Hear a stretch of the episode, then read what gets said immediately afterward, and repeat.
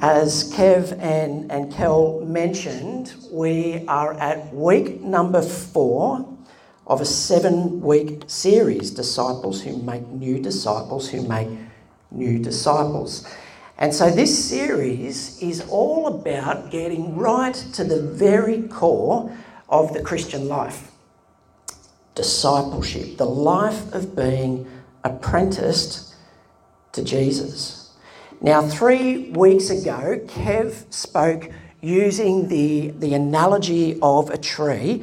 He spoke about the trunk, the trunk of the tree, as these discipleship environments. And this is the core activity of the gathered church, gathering together to empower and to equip and to encourage one another in the formation of Christ within us.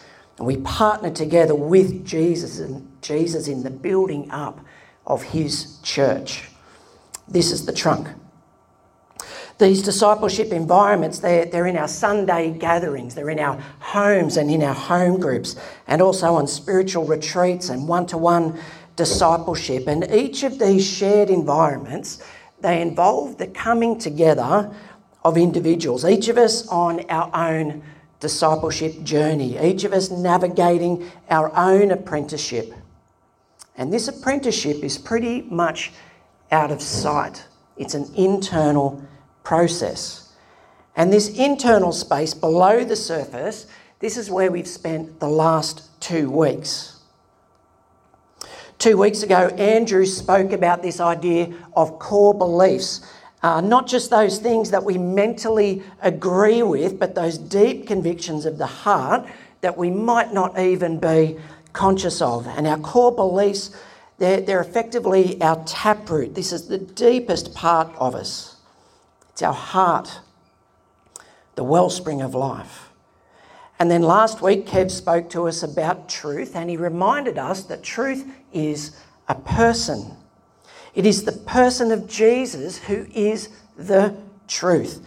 He is our ultimate reality, He is our ultimate source.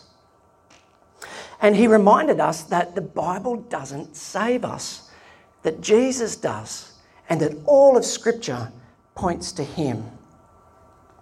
And today we're taking our final look below the surface in the soil, and we're exploring the topic of practice. And what we're going to quickly find is that right thinking on its own is not sufficient to reshape our hearts that truth that resides only in the mind, while that's mandatory, it's insufficient to conform us into the likeness of Christ. Truth and practice must combine to transform our deepest beliefs, to reshape our malformed hearts. And then this deep work of renewal within us, then it overflows quite naturally in our words and our choices and in our actions and in our character, it bears fruit. So, truth and practice, both required to shape and to renew us in our depths. And so, we'll see what Jesus himself says. And we pick this up in Matthew chapter 7. Uh, starting from verse 24. Now, this, this comes right at the very end of the Sermon on the Mount. And it was here that Jesus lays out his alternative vision for life and conduct and commerce and community. And Jesus himself says that it's not enough to simply hear or to even agree with what he says or with what Scripture says about him. There must be action, there must be an embodied response. He says, Therefore, everyone who hears these words of mine and puts them into practice is like a wise man who built his house on the rock. The rain came down, the streams rose, the winds blew and beat against that house, yet it did not fall because it had its foundation on the rock. Information on its own does not deliver a firm foundation. Action is required. And then the account in Luke says the same thing. So, picking up uh, Luke chapter 6, verse 46, Jesus speaking, and he says, Why do you call me Lord, Lord, and do not do what I say? As for everyone who comes to me and hears my words and puts them into practice, I'll show you what they are like. They are like a man building a house who dug down deep and laid the foundation on, on rock. When a flood came, the torrent struck that house, but could not shake it because it was well built. You see, there is something about practice that establishes our foundation below the surface. Our action in response to truth is like digging down deep and laying a foundation on rock. We can hear the truth, we can even agree with it, but unless we also train our bodies in accordance with that truth, our foundations will be weak and the reality that we construct will be washed away. And this is not just about obedience. This is about everything that we do with our bodies and the way our actions, the way our habits, and the way our practices shape us more deeply than we might imagine. It takes truth and practice to reshape our core belief.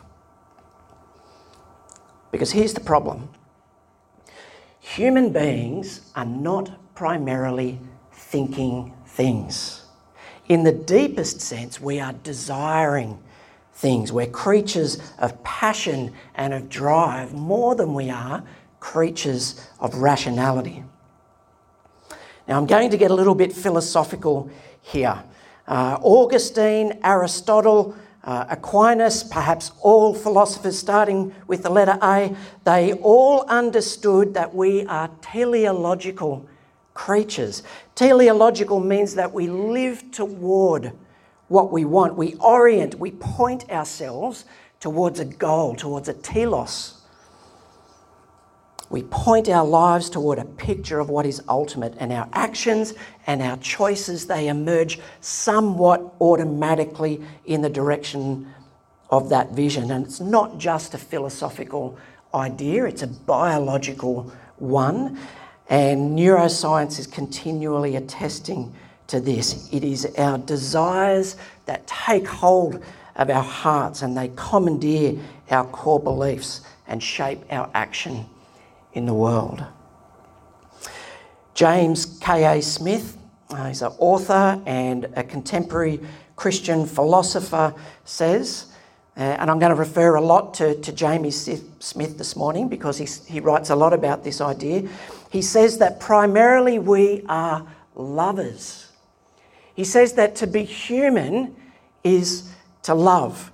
And I don't know about you, but I really like that idea. A couple of years ago, I probably would have squirmed about it, but I like this idea that to be human is to love because I think it makes perfect sense.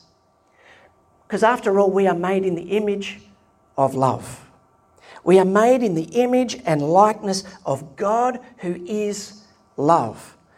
And so, love must therefore be an irreducible part of what it means to be human.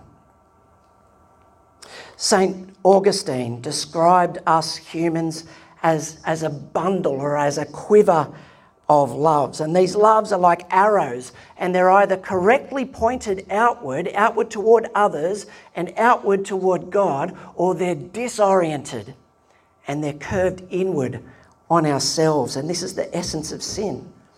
We are a bundle of loves, we are desiring things.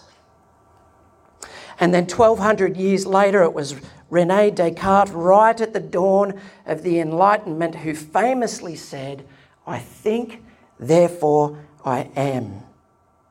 And then that conclusion massively influenced Western thought. It still influences us today, but it sent us on this modernist goose chase, believing that we are primarily rational thinking things, like brains on a stick, some say.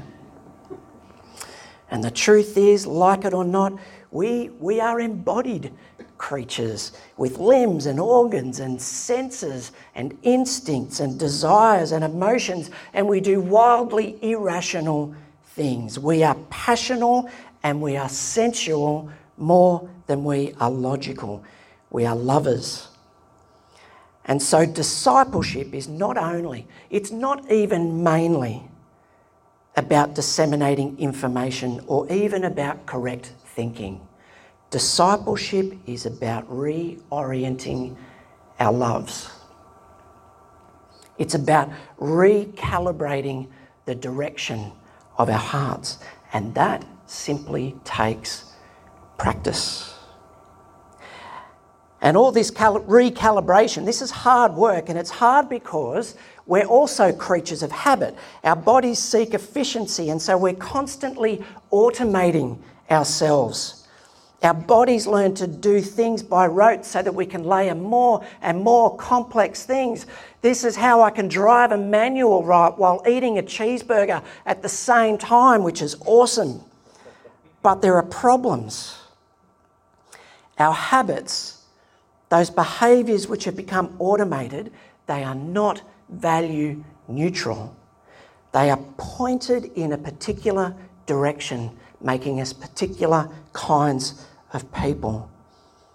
They lock us into a trajectory, and sometimes we don't even know what that trajectory is. 400 BC, the Taoist philosopher Lao Tzu said, Watch your actions, they become your habits. What's your habits, they become your character, and watch your character, for it becomes your destiny. The more habituated we become, the more automated we become, the more we are locked into a rut, locked into a pattern of this world. You see, we don't think our way into patterns of individualism. We don't think our way into patterns of materialism. We don't think our way into addiction. We emote and we behave our way there. And eventually we become this fusion of our habits of our sleeping habits and eating habits and purchasing, drinking, and work habits, our browsing habits, our viewing habits, our driving habits, our nervous and reading and study, and our hygiene habits, all operating on autopilot and all making us into a particular kind of person and all pointing us towards some end. And so Paul says, Therefore, I urge you, brothers and sisters, in view of God's mercy, to offer your bodies as a living sacrifice, holy and pleasing to God. This is your true and proper worship. Do not conform to the pattern of this world, but be transformed by the renewing of your mind. He's saying, in light of everything that God has done and has promised, in light of His boundless mercy, which has been the subject of the previous 11 chapters, Andrew reminded us of two weeks ago, in light of all this information about the truth, who is Christ, offer your bodies. Resist the patterns of this world, patterns of idolatry, essentially, and instead discipline your bodies to live, to act, to choose, to speak in the direction of your destiny. And living this way, it isn't easy. In fact, it's self sacrificial, but as we, in light of truth, we offer our bodies to God, we will be transformed by the renewing of our minds. Well, how is that? It sounds like a disconnect. What does offering our bodies in this way have to do with the renewing of our minds? Well, it's interesting because the word that's translated here as mind is the Greek word nous, or it's where we get nous, and it's all of the faculties of perceiving and understanding, those of feeling and judging and determining. It is the place of deep knowing, it's the place of will, it's the place of desire. Our Eastern Orthodox brothers and sisters say that the nous is the mind of the heart.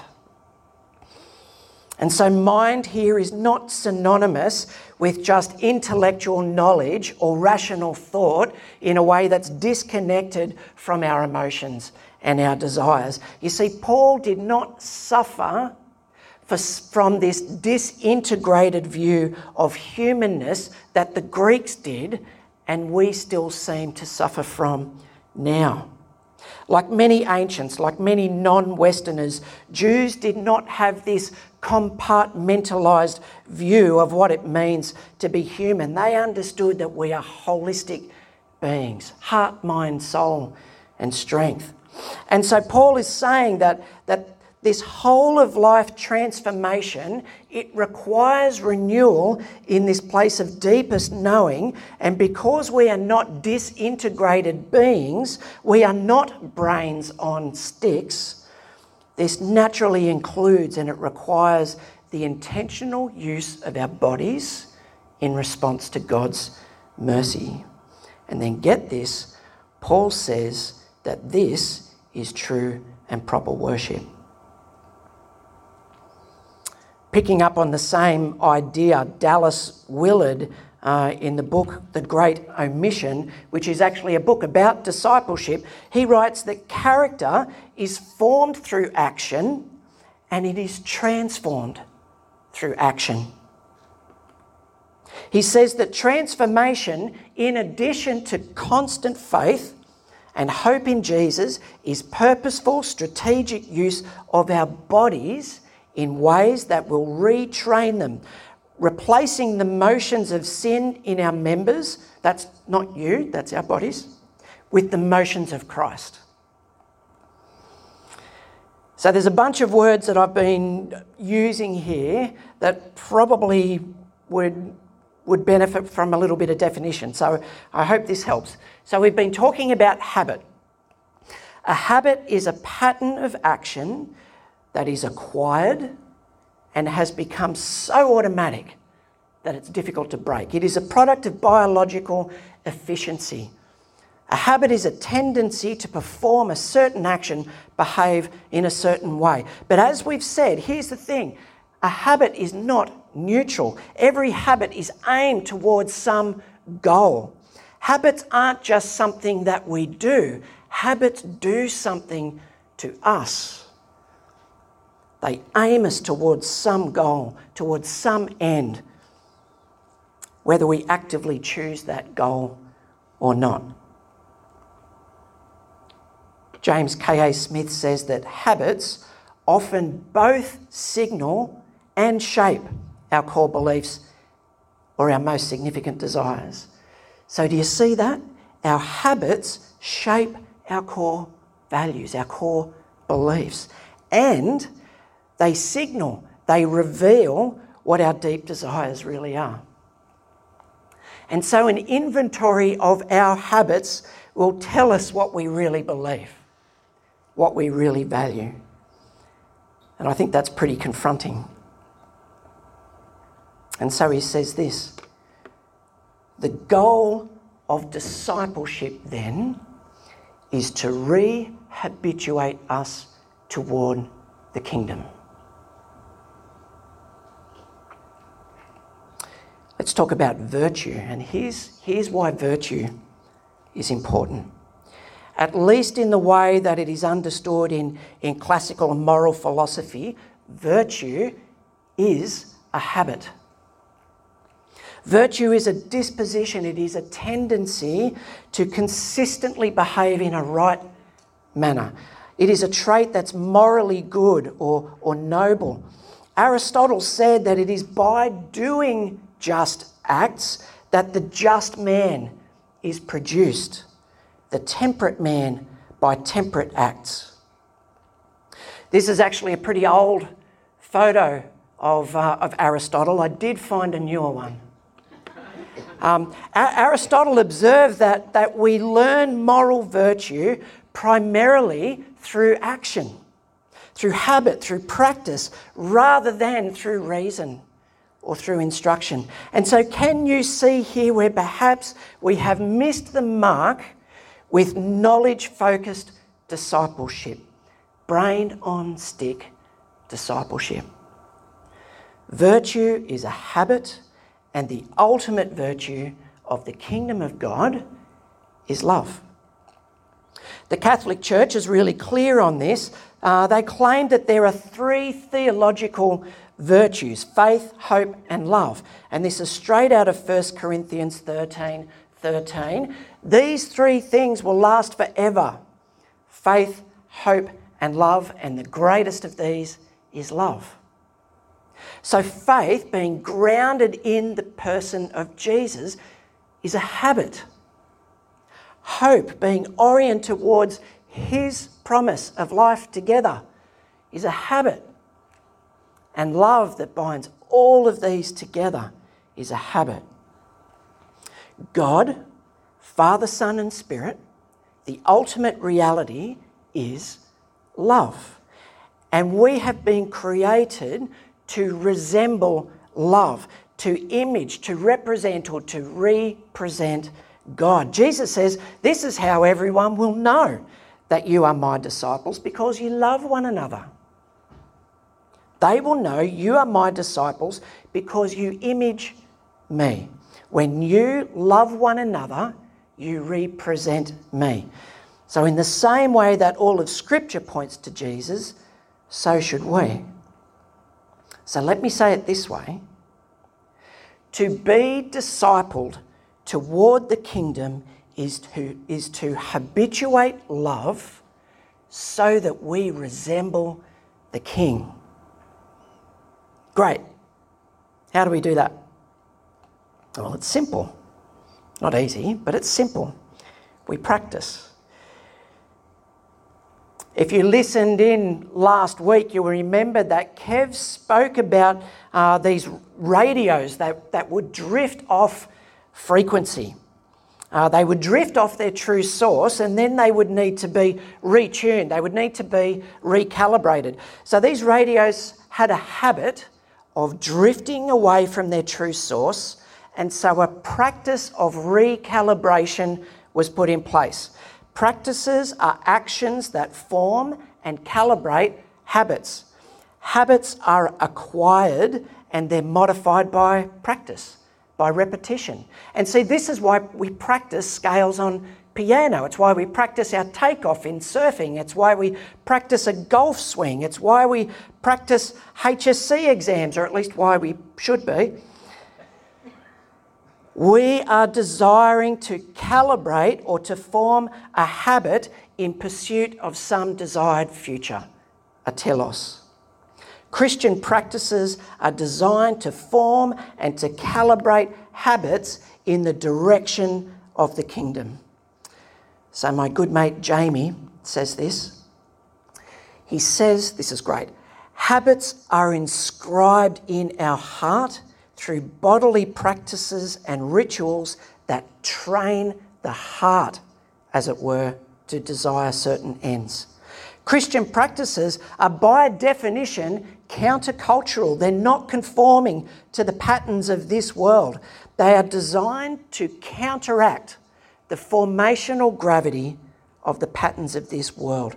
Christian practices are acts of cultural resistance. And so, therefore, we need to be wary of, of practices and strategies that would render Christians, that would render the Christian life indiscernible from the patterns of this world. When the church and, and the Christian life looks no different to the surrounding culture, we have habituated ourselves to the patterns of this world rather than to the patterns of the kingdom. And if that happens, no one will know that we are his disciples.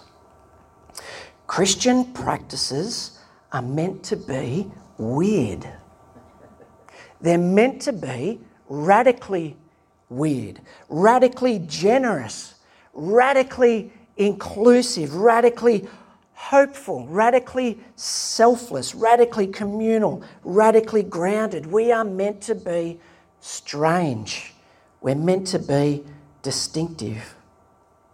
Bryan Stone writes that the most evangelistic thing that the church can do today is to be the church to be formed imaginatively by the Holy Spirit through core practices such as worship, forgiveness, hospitality, and economic sharing into a distinctive people in the world, a new social option, the body of Christ. We practice our way to becoming a distinctive people so that we might offer the world an alternative society. And surely that is what the world needs. And of course, the, to, to practice life in this way, it takes sacrifice, it takes intentionality, which is why Christian practices are sometimes called disciplines, Christian disciplines, or, or spiritual disciplines. And a spiritual discipline is any practice that is attentive to and attended by the Holy Spirit that forms or reorients habits toward the kingdom or toward God and His kingdom. Spiritual disciplines are intentional practices. They articulate a posture of, deli- of deliberate cooperation with the Holy Spirit so that we might recalibrate our loves, recalibrate the patterns, recalibrate to the patterns of the kingdom rather than the ones of this world. And this idea of spiritual disciplines or spiritual practices is not reserved for fanatical Christians or hyper Christians. This is the normal Christian life. This is why we are called practicing Christians.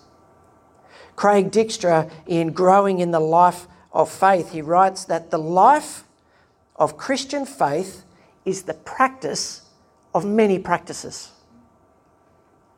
Like any apprenticeship, the Christian life takes practice. Well, like what? What are these practices? You guys ask great, great questions.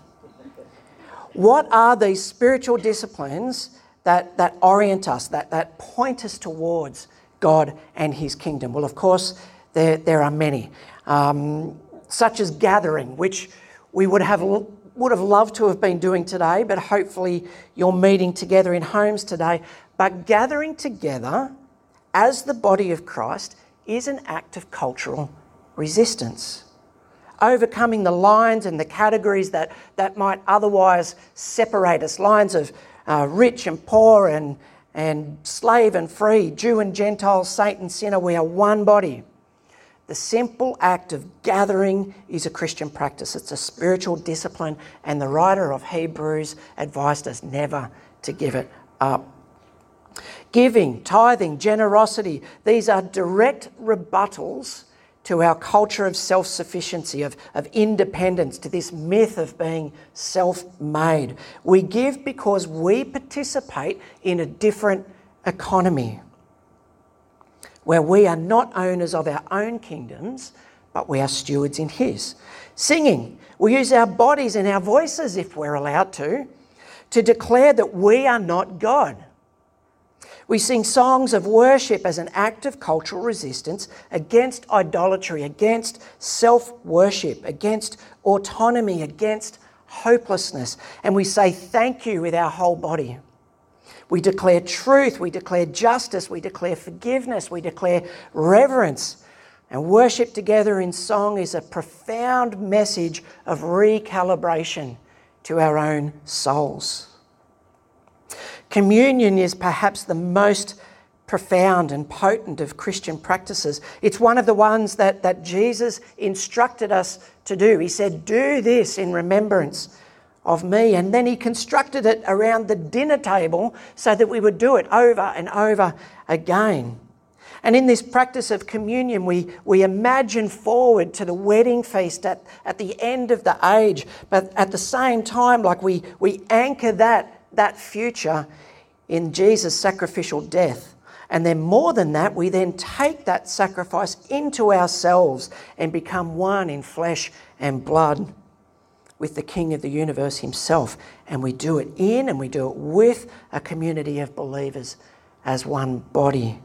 Talk about a weird act of cultural resistance. There's more confession and forgiveness, they go hand in hand. Forgive us as we have been forgiven. Confession is abnormally vulnerable. It is incredibly courageous and it is desperately countercultural. And forgiveness is perhaps the most faithful way of imaging Jesus, demonstrating love, not holding a grudge, not seeking revenge, not demanding compensation. When we forgive wrongs done to us, we are the ones who bear the cost. The forgiver pays the price. And this was Jesus' radical example on the cross. And it's this practice that we want formed in us as well. And it's flipping hard. Baptism, symbolizing the death and resurrection uh, of, of Jesus. And he told us to take up this practice with all new believers. And you might think, but baptism only happens once. How can, how can that practice become a habit? Well, it happens only once to you or to me, perhaps, but not for the body. And the fact that this, this practice of baptism, symbolizing dying to self, is something less than a habit, is probably a problem we need to address. Celebration, celebrating Christian weddings and funerals are increasingly countercultural practices.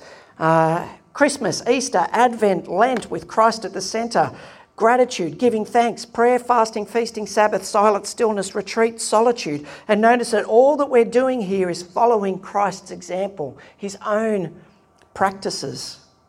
And think about this too Jesus did not just fill the original 12 disciples' brains with information, with theology. Jesus' ministry was not just a three year long seminary lecture, he put their bodies to work. They're eating, drinking, sleeping, walking around, bodies, practicing the ways, the patterns of the kingdom. Bible study, abstinence, moderation, hospitality, lighting candles, praying using rosary beads, incense, icons, dance. Every single one is an intentional practice designed to habituate us toward the kingdom, to reorient our loves. And therefore, each bodily practice is an act of worship. And worship is God's way of habituating us towards Himself and towards His kingdom, of reforming us in His image so that we look like love. And love takes practice, so disciples practice love. Let me be really clear here though.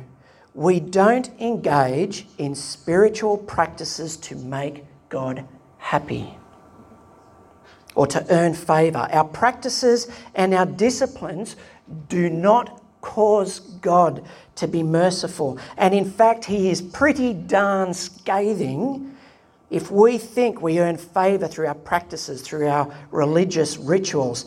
So this week, keep an eye on the reading plan to see what God says about that. It is simply this our practices shape us towards particular ends. Our practices form and calibrate habits within us for good or for ill, and it's up to us. It's our responsibility whether we will be shaped by the patterns of Erina Fair and Facebook and Terrigal Beer Garden and Netflix or the M1 or by something greater. Don't think for a second that the practices and the patterns of this world are value neutral. They co opt our desires and our bodies, and they point us in a direction of seductive disappointment. The patterns of this world disciple us to their own empty ends, and, and information alone, right thinking, will not counteract that momentum. We can't think our way into new habits. Doctrine and theology and teaching that reveals truth about Christ, about who He is and what He has done, this is mandatory. But to not put His word into practice is to build on shifting sand. And so, by the grace of God and through the power of His Spirit, we practice we calibrate to the true source and we do it over and over. And it is through repetition with our bodies that the countercultural patterns of the kingdom are stuffed into our hearts. That the good news is pressed into a place so deep that it is not just something we know, but it is Christ Himself formed within us. Truth and practice shape our core beliefs such that we are grounded in Jesus Himself, transformed from the inside out by His Spirit. And it is the evidence, it is the fruit of this transformation that we're going to turn to next week. But this week, this week, would you be a practicing Christian? Here's three things that you can do. First, look at the practices of this world with new eyes. Just pay attention to the rhythms, the practices, the patterns of, of your workplace, of the shops, on your devices, and recognize that they're not neutral. The second thing you can do, perhaps take an inventory of your own habits and consider what path they have you on. Where are your habits taking you? What deep desire or core value do they reveal? And here's the third thing you can do consider how you might intentionally engage in spiritual practices, spiritual disciplines in a new way this week. Recognize that by the power of the Holy Spirit that these practices are recalibrating our habits. They are rehabituating us toward God and toward his kingdom, reorienting our loves towards each other and towards him. And remember that love takes practice. Look at the patterns and the practices of the world with new eyes. Inventory your own habits press into your own practices in a new way as part of your whole body apprenticeship to Jesus. Let me pray.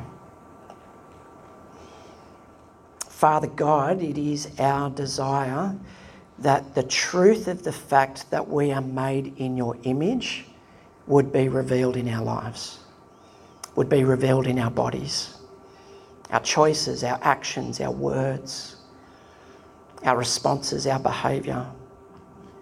Our desire is that our hearts would be pointed towards you, towards you, not curved in, bent on, our, on ourselves.